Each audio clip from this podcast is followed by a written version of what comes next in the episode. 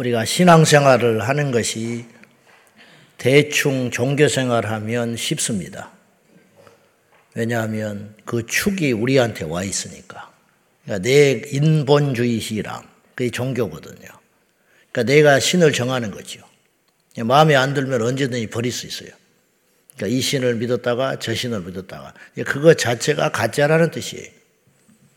신이 정말 참신이라면 그렇게 하면 그 신이 가만히 있겠어요? 가짜지요. 그리고 본인도 가짜라는 걸 알지요. 무의식 중에. 자기는 믿는다고 했지만 진짜 신이 그 신이 참신이라면 무서워서 어떻게 다른 신으로 가겠어요? 바꾸지 못하지요. 근데 신앙생활이 어려운 이유는 내 상황과 환경과 형편과 내 가치관과 내 생각과 경험을 초월해서 하나님께 맞춰야 하니까 이게 만만치 않는 거예요. 군대 생활이 왜 힘들어요? 군대는 다 어렵다고 하잖아. 가지도 않은 사람도. 왜냐? 내가 일어나고 싶을 때 일어나기를 합니까? 먹고 싶을 때 먹기를 합니까? 외출하고 싶을 때 외출을 합니까? 쉬고 싶을 때 쉴 수가 있습니까? 요새는 뭐꼭 그렇지도 않지만은 왜 그렇게 되냐 이 말이죠. 그러니까 그 어떤 조직과 만들어 놓은 그 시스템에 나를 온전히 맞춰야 하니까 이게 어려운 거예요. 왜 이 땅에 그리스도인들이 저를 포함해서 능력이 없는가? 말씀을 내가 자꾸 끌어오는 거예요. 내 입맛에 맞게. 그러니까 내가 믿고 싶은 대로 하나님 믿고 있는 거예요. 입으로는 주여 주여 하지만은 그러니까 편하기는 한데 상대적으로 능력이 없어져 버리는 거죠. 옛날에 우리 믿음의 선진들은 하나님을 어렵게 믿었습니다. 그래서 십리길을 걸어서 새벽기도 드렸다고. 그 새벽 3시에 일어나요. 찬물에 목욕하고. 물론 이것이 뭐 기복신앙이냐 뭐냐 그걸 말하려는 게 아니라 어쨌든 거기에 맞춰서 자기의 삶을 조종했죠. 음. 어렵지. 그래서 예수 믿는 사람들이 많지 않았어요. 그런데 믿으면 역사가 일어났어요. 믿으면. 복을 받고 똑같이 농사를 져도 예수 믿는 집사의 가수원의 농작물은 태풍이 그냥 지나가는 거죠. 주일날 일을 하지 않는데 더 잘 때요. 그러니까 이해할 수 없는 일이 자꾸 일어나는 거죠. 어떻게 일주일에 7일 일하는 사람하고 6일 일하는 사람하고 똑같이, 똑같이 돼도 이상한 거예요, 이것은. 근데 어떻게 더 잘 되냐. 그때 과일 안 따면 과일이라는 건 하루 이틀 사이에 값이 왔다 갔다 하고 그리고 익어버리면 버립니다. 무슨 소리 이걸 해보냐고. 근데 결산을 해보면 이해할 수 없는 일이 자꾸 생긴다는 거죠. 그것이 전도가 됐어요. 성경에는 정말 맞는 말씀인데 이건 누가 봐도 보편적으로 이렇게 살아야 돼요. 그런데 어려워요. 그런 말씀들이 있어요. 원수를 사랑하라. 이렇게만 하면 얼마나 좋겠어요. 네. 이거는 불교 신자한테도 말을 해도 고개 끄덕끄덕해요. 아, 맞지요. 근데 제가 그렇게 부족해서 우리 원수 사랑해야 한다는 거 다 알잖아요. 근데 문제 우리가 그렇게 하기가 쉽지 않지요. 그런 말씀의 종류들이 있어요. 반대로 이런 말씀이 있어요. 이거 말도 안 되는 말씀이야. 이렇게 살았다가는 세상에 손가락질 받아. 욕 먹고. 근데 하나님은 그렇게 하라고 하는 말씀이 있어요. 이 두 가지는 우리가 지키기 어려워요. 맞는데 우리 역량이 안 되는 거. 원수 사랑하라는 거예요. 오른밤 맞으면 왼밤 돌려대라. 두 대 때려야지 어떻게 가만히 있어.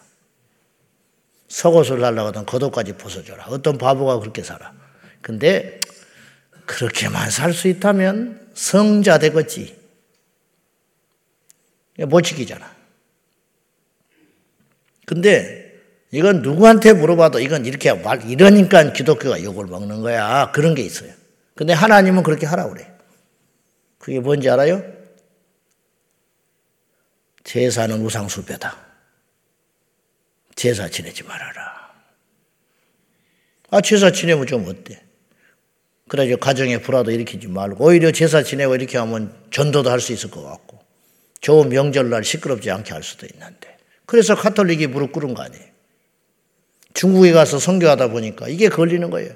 선교사들이 자꾸 죽어나가 죽을 뿐만 아니라 중국 사람들이 제사 문화가 너무 뿌리가 깊어가지고 그래서 교황청에다가 SOS를 했죠. 요것만 어떻게 해결해 주면 중국 포교가 쉽겠다. 자기들이 타협해가지고 그러면 그 우상숭배 아니다 해봐라 그렇게 된 거예요. 그때부터 순교가 없어졌죠. 그러나 능력이 안 나타나는 거예요. 그리고 시계명도 바꿔버렸어요. 가톨릭에서는. 그걸 해야 되니까 시계명 바꾼 거예요. 말씀이 버젓이 써 있는데 바꿔버려요. 말씀을. 그들 욕할 거 하나 없어요. 우리도 똑같아요. 동성애가 지혜라고 분명히 성경에 써 있는데 아니래. 내 옆에서 어떤 목사가 그러더라고. 동성애 죄 아니라고. 그 성경을 왜 읽는지 몰라. 자, 동성애도 품어야 된다고 하면 훨씬 보편적이죠. 근데 그렇게 말하지 않는다니까. 이런 말씀도 있어요. 믿지 않는 자들과 멍해를 매지 마라. 이게 무슨 말이 도대체? 믿지 않는 사람하고 동업도 하지 말고 결혼도 하지 말라고 말이야. 아니, 그러면 어떻게 이 사람 어떻게 살아? 우리는 어떻게 살아가요? 그 사람하고도 이렇게 해서 전도도 하고 믿지 않는 사람하고도 결혼해서 예수 믿게도 만들고 그래야지. 그러니까 우리 이 합리적인 생각하고 맞지 않잖아요. 근데 하나님은 그렇게 하지 마라 그랬어요. 이래서 우리에게 갈등이 생기는 거지. 부부간에도 갈등이 생기고 집안에서도 서로 의가 갈리고 내가 너에게 화평을 주러 온 줄로 생각하지 마라. 착각하지 마라. 나는 너에게 검을 주러 왔노라. 싸움 시키러 왔다는 거예요. 두 사람이 잘 지내는데 검을 하나 툭 던져놓으면 한 사람이 그 검을 치면 그 집에 평화가 깨지죠. 두 사람이 예수 안 믿으면 편하게 살 수 있다니까. 둘이 싸웠다가도 술이나 한잔 먹어. 여보 한 잔 하소. 당신 한 잔 하소. 그 풀어. 그냥 그렇게. 주일이라고 뭐 여행 가는 게 문제가 생기 돈만 있으면 가고 상황만 있으면 가지. 근데 어떻게 된 게 예수 믿으면 주일은 뭐 죽었다 깨도 안 된다고 하니까 돈 있어도 못 가지, 휴가를 내도 못 가지, 가족끼리 다 간다고 그래도 혼자 안 간다고 그러지. 이러니 도대체 나 교회 다 뺏겨버렸다. 난.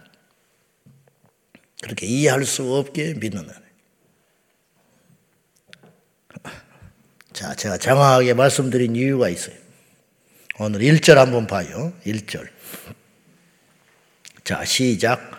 네 하나님 여호와께서 너를 인도하사 네가 가서 차지할 땅으로 들이시고 네 앞에서 여러 민족 헷 족속과 기르가스 족속과 아모리 족속과 가나안 족속과 브리스 족속과 히위 족속과 여부스 족속 곧 너보다 많고 힘이 센 일곱 족속을 쫓아내실 때에 그리고 2절은 더 이해 안 되는 말씀을 했어요. 2절 시작.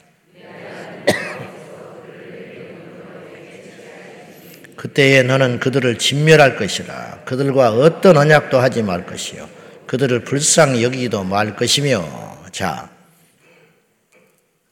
이 가나안 땅의 일곱 족속 입장에서 볼 때는 이들이 침략자인 거예요. 자기의 땅을 지금 침입해 가지고 뺏어가는 거 아니에요. 근데 하나님은 뭐라고 하냐시냐면 들어가서 완전히 다 죽여버리라는 거예요. 진멸시켜버려라. 결혼도 하지 말고 훗날을 도모하며 약속도 하지 마라. 완전히 다 멸해버려라. 이럴 수 있어요? 이런 하나님이 그래서 세상 사람들이 예수 믿는 사람을 독선적이라고 그러는 거예요. 독선적이다. 니네 하나님만 하나님이냐? 왜 다른 종교는 인정 안 하냐? 그래서 인정을 하기 시작한 거예요. 요새 사람들이. 그래서 종교 간의 통합이니 다원주의니 있다고 소리가 나오기 시작한 거예요. 그럼 그 결과가 좋아야 되는데 어떻게 됐냐? 지금 딱 영적으로 이 말씀에 대한 거역을 이 시대 사람들이 하고 있는 거예요. 성도들이. 목사님들이 먼저 하기 시작했죠. 그러니까 성도들은 소경이 돼가지고 그냥 따라가는 거야. 가르쳐 주는 대로 가니까요. 지시하는 대로 가. 저희 갑시다 그러면 가는 거예요, 그냥. 죄가 없어요. 소경이 소경을 인도하니까 같이 죽는 거예요. 뻔뻔하게 가나안 땅에 쳐들어가 가지고 그들을 다 죽여버리고 하나도 남겨놓지 말고 진멸해버리고 아이들까지 다 학살해버리라는 거야. 이 말이 되냐 이 말이죠. 근데 이유가 있다. 왜 그렇게 하셨냐? 블레셋을 진멸하실 때 하나님께서 사울에게 아이들까지 다 죽여버려. 가축도 다 없애버려. 생명에, 생명 있는 건 다 쓸어버리고 죽여버려라. 그렇게 명령하셨어요. 그것이 쉬운 명령 같으면 사울이 불순종할 이유가 하나 없지요. 근데 사울이 불순종했어요. 불순종한 것 자체는 잘못한 것이지만 그만큼 만만치 않는 명령이었다는 거예요. 백성들이 불평이 이만저만이 아니에요. 아니 이럴라고 전쟁했냐 이 말이야. 좀 얻어가는 것이 있어야지. 전쟁하는 맛이 있지.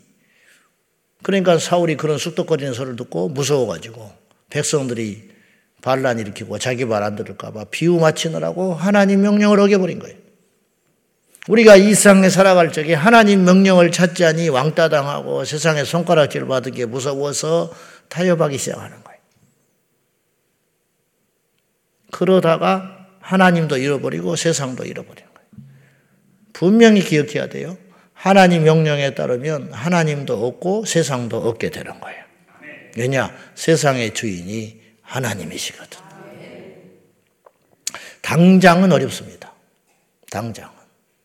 그러나 시간이 흐르면 이 세상을 창조하신 하나님의 뜻대로 순종하게 되면 우리가 하나님의 복을 받게 되는 겁니다. 그 이유가 있죠. 왜 일곱 족속을 남겨두지 말고 다 멸해버리고 그들과 약속, 화친을 맺지 말라는 거예요. 화친. 좋은 게 좋다. 너희도 살고 우리도 살자. 그러면 좋잖아. 서로 간에 평화롭게 공존해 가면. 근데 그렇게 하지 말라는 거예요. 절대로. 결혼도 하지 마라. 결혼도. 음. 며느리를 삼지도 말고 아들도 주지 말아라. 거래도 하지 말아라. 그 이유가 있습니다. 그 이유가 4절에 나와 있어요. 4절 다 같이 시작 그가 네 아들을 유혹하여 그가 여호와를 떠나고 다른 신들을 섬기게 하므로 여호와께서 너에게 진노하사 갑자기 너희를 멸하실 것입니다. 결론은 뭐냐? 너희가 안 망하려면 내가 시킨 대로 해라. 내 말 듣지 않으면 너희들을 내가 그냥 두지 않는다. 왜냐? 반드시 우상숭배할 거라는 거예요. 아이고 나는 뭐 그러니까 이런 거죠. 예를 들면 믿지 않는데 마음에 드니까 결혼을 해놓고 아 제가 기도해서 전도하겠습니다. 그 말같이 되냐 이 말같이. 제가 새신자 거의 우리 교회 온 새신자 교회 수평이동 하는 사람 빼놓고 100 거의 100% 교회에 쉬었다가 온 사람들이. 그리고 그 중에 이런 사람들이 있어요. 남편이 세례는 받았는데 교회는 안 다니는 불신자. 이렇게 표시가 되어 있어요. 세례는 받았어. 근데 교회를 안 데리고 나온 거예요, 오늘. 그러면 왜 오늘 혼자 왔냐? 애들하고 부인만 왔어. 세례 받았는데. 그럼 왜 이렇습니까? 쉬고 있습니다. 남편이 쉬고 있다는 거예요. 그러면 얼마나 쉬었어? 한 20년 쉬었다는 거예요. 남편이 지금 10년, 20년째 교회 쉬고 있어. 세례 받았는데 왜 교회를 쉽니까? 결혼하려고 세례 받은 거예요. 결혼하고 나니까 한두 달은 다니지. 교회 와서 졸고 있지. 마음이 없으니까 죽겠지. 주일마다 쉬고 싶은데. 친구들 만나고 싶은데. 운동하고 싶은데. 놀고 싶은데. 근데 부인하고 약속했잖아. 그러니까 입이 막 이렇게 나오는 거지. 그러니까 그 기간에 성령의 역사로 뒤집어져 버리면 세상 좋은데 그렇지 않으면 그러면 이제 세례를 억지로 받아가지고 교회를 끌려 나오다가 나중에는 싸워대는 거지요. 교회와. 뭐 예배 시간 졸고 있으면 찌를 거 아니야. 일어나라고. 그러면 또 자존심 상하지. 주변에서 보고 있는데. 그럼 막, 악! 이러고 있다. 가끔 예배 시간에 옆에 찔러대는 사람들이 있거든. 손가락으로 찔러서는 되더라. 좋은 것을 갖고 와서 찔러버려야지. 시카를 갖고 오든지. 그런데 그러면 이제 끝나고 집에 갈 때 좋겠어. 차 속에서 투닥투닥 하지. 그러면 이제 부인의 입에서 급기야 이런 말이 나와요. 그러라면 오지 마! 그런다. 안 가! 다른 건 다 맞아요. 다른 거는. 성격도 맞고, 응? 다 맞아. 장기 장모한테 잘하고, 시부모한테 잘하고. 그것만 아니면 걱정이 없어. 그러니까 그거를 타협을 해버리는 거지. 그러고 나서는 이제 혼자 두고 왔다. 처음에는 한두 달은 죽겠지. 혼자 와서 앉아 있으니까 울고 슬프고 그러다가 좀 지나면 남편이 돈 잘 벌어다 주지. 직장에 승진하지. 자식 자식들한테 잘해주지. 자상하지. 그냥 잊어버리는 거예요. 부인도 감각이 잊어버려. 그래서 혼자만 열심히 교회 다녀. 그러다가 이제 예배 시간마다 기도만 하지. 주여 구원해 주옵소서. 구원해 주옵소서. 놓쳐버렸잖아. 그리고 20년째 그러고 있는 거예요. 음. 사람과도 그러는데, 그러니까 이게 이제 타협하기 시작하면, 지금 가슴 아픈 분들이 꽤 있을 거예요, 여기. 나도 이런 소리 안 하고 싶어. 너무 해당되는 사람들이 많으니까. 그러나, 분별을 잘 해야 돼요. 분별을. 그래서 하나님께서 당신 좋으라고 그러는 게 아니고 너희들이 살려면 제발 좀 그렇게 하거라. 근데 안타깝게도 결론적으로는 이스라엘 백성들이 이 말씀을 순종을 못해요. 이해 안 되지요. 하나님이 능력을 베풀어 주시고 이들이 지금 힘이 있어서 이긴 게 아니거든요. 숫자도 형편없이 작아요. 오늘 본문에도 그래서 너희는 여러 민족 중에 가장 적다. 하나님이 너희를 왜 택했는지 알아? 잘나서 택한 것도 아니고, 대단해서 택한 것도 아니고, 앞으로 뭐, 이, 나의 이름을 위해서, 하나님의 영광을 위해서 온 세계를 뒤엎을 만큼 막 강력한 기질을, 무슨 DNA가 있어서 너희를 택한 게 아니야. 단지, 다른 것 없어. 내가 너희들을 그냥 택한 것이고, 또 하나가 있다면, 너희 조상하고 내가 약속을 했어. 그거 지키려고 택한 것 뿐이야. 그러니까 모세는 이걸 정확히 알고 있죠. 하나님이 그랬다는 거. 그래서 본문에서 말씀은 안 했지만은 무엇 이야기하려고 그러는 거냐면 교만하지 마라. 잘나서 택한 게 아니다. 저도 마찬가지고 여러분도 마찬가지. 우리가 이만 큼 한 톨이라도 내가 그래도 좀 낫지 않겠어? 그러니까 하나님 나한테 꺾었지? 그런 생각조차를 갖는 순간 우리는 미끄러져 버리는 거예요. 절대로 그런 생각을 해서는 안 된다. 우리보다 선한 사람, 착한 사람, 준비된 사람, 온전한 사람 더 많은데 그럼에도 불구하고 하나님의 조건 없는 순전한 사랑이 우리를 택하여 세웠다. 그런 말. 하나님이 나 같은 것도 이해할 수 없는 일이라. 누가 부모가 믿기를 해서 형제가 믿기를 해서 누구를 위해서 나를 믿고 난 다음에는 기도를 많이 해주셨죠 여러 사람들이 지금도 그렇지만은 그러나 믿기 전에 누가 나 같은 걸 하나를 위해서 존재감도 없고 누가 기도를 해줬냐고 뭐 부모의 기도로 뭐 어쩐다 하지만 나는 없어 그럴 것 같으면 나는 예수를 믿을 수도 없는 사람이에요 근데 목사가 됐어요 이유가 뭐냐 하나님이 저를 사랑하셨다는 것밖에 없지 그거 외에는 해석이 안 되지. 그러니까 자랑할 게 하나도 없는 거지. 내가 막 노력을 하고 몸부림을 치고 기도를 어마어마 해 가지고 어? 나를 구원해 주시오. 나 목사 되게 해 주시오. 나 성령 받게 해 주시오. 방언 받게 해 주시오. 나는 방언이 뭔지도 모르고 받았다니까. 그안 해버렸어요. 받아가지고 미친 줄 알고 응?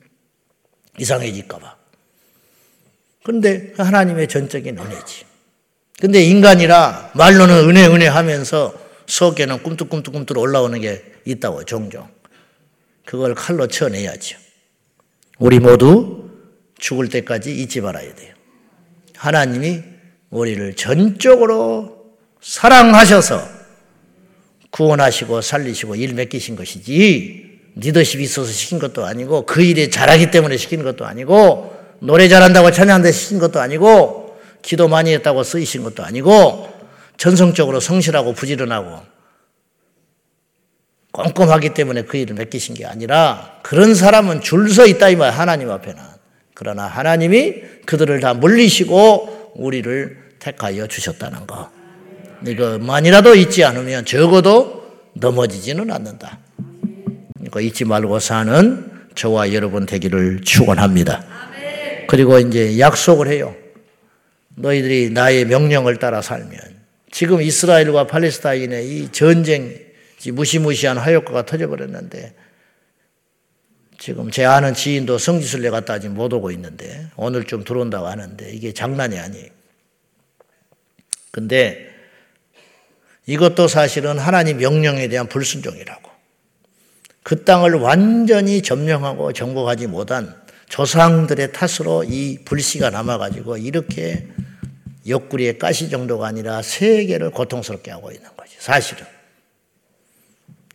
그래서 솔로몬이 그랬고, 가나안 땅에 들어가서 20년 만에 그 후한들을 남겨둬서 그들을 섬기던 신을 섬기고 우상숭배하고 그때부터 사사기의 비극이 일어나고 다윗 왕조가 생길 때까지 엄청난 사건들과 고난을 겪고 고난의 행군이죠. 그야말로. 그러다가 다윗 왕조 때 꽃을 피웠다가 솔로몬 말기에 우상숭배 해가지고 또 턱 무너져가지고 남북이 분열돼가지고 722년, 586년 남북 다 멸망해버리고 그 뒤로 나라 이렇게 2500년을 헤매고 다니다가 겨우 찾아서 이 대가. 물론 이게 하나님의 다 뜻과 섭리가 있지만은 하나님의 불순종에 대한 무시무시한 대가를 이렇게 치르고 있는 거예요. 나라도 그렇고 개인도 그렇고 교회도 그렇고 우리 마찬가지입니다. 12절 읽고 마치겠습니다. 다 같이 시작. 너희가 이 모든 법도를 듣고 지켜 행하면 내 하나님 여호와께서 내 조상들에게 맹세하신 언약을 지켜 내게 인애를 베푸실 것이라. 그 밑에 있는 말씀은 쭉 읽어보시면 돼요. 이 말씀, 이 12절의 말씀이 신명기서 1장부터 마지막 장까지 계속 모세가 하는 말이에요. 여호와의 명령을 지켜 행하라. 그러면 하나님이 너에게 복 주실 것이다. 책임질 것이다. 오늘 이 말씀 우리 잊지 말고 버겁고 힘들고 이해 안 돼도 말씀대로 순종하며 우리 모두 복과 형통을 누리기를 축원합니다. 기도하겠습니다. 하나님을 잘 믿는데 왜 우리가 복을 받는가? 그것은 이 세상에 참된 신이 하나님이시고 전지전능하시기 때문에 그렇습니다.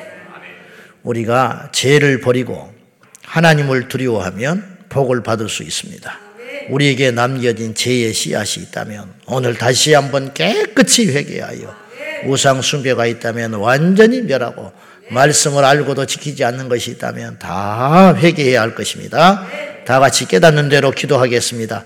살아계신 하나님 아버지, 하나님 말씀에 불순종한 것이 한 점이라도 있다면, 악을 한 점이라도 허양한 것이 있다면, 버리게 하여 주십시오. 아버지 하나님, 악취 하나를 남겨두면 그 악취로 인하여 온 집안이 냄새를 나고 더럽게 됩니다. 썩은 물건 하나 놔두면 그로 인하여 벌레가 생기고 그 벌레가 창궐하여 온 집안을 어지럽히고 환경을 더럽히게 됩니다.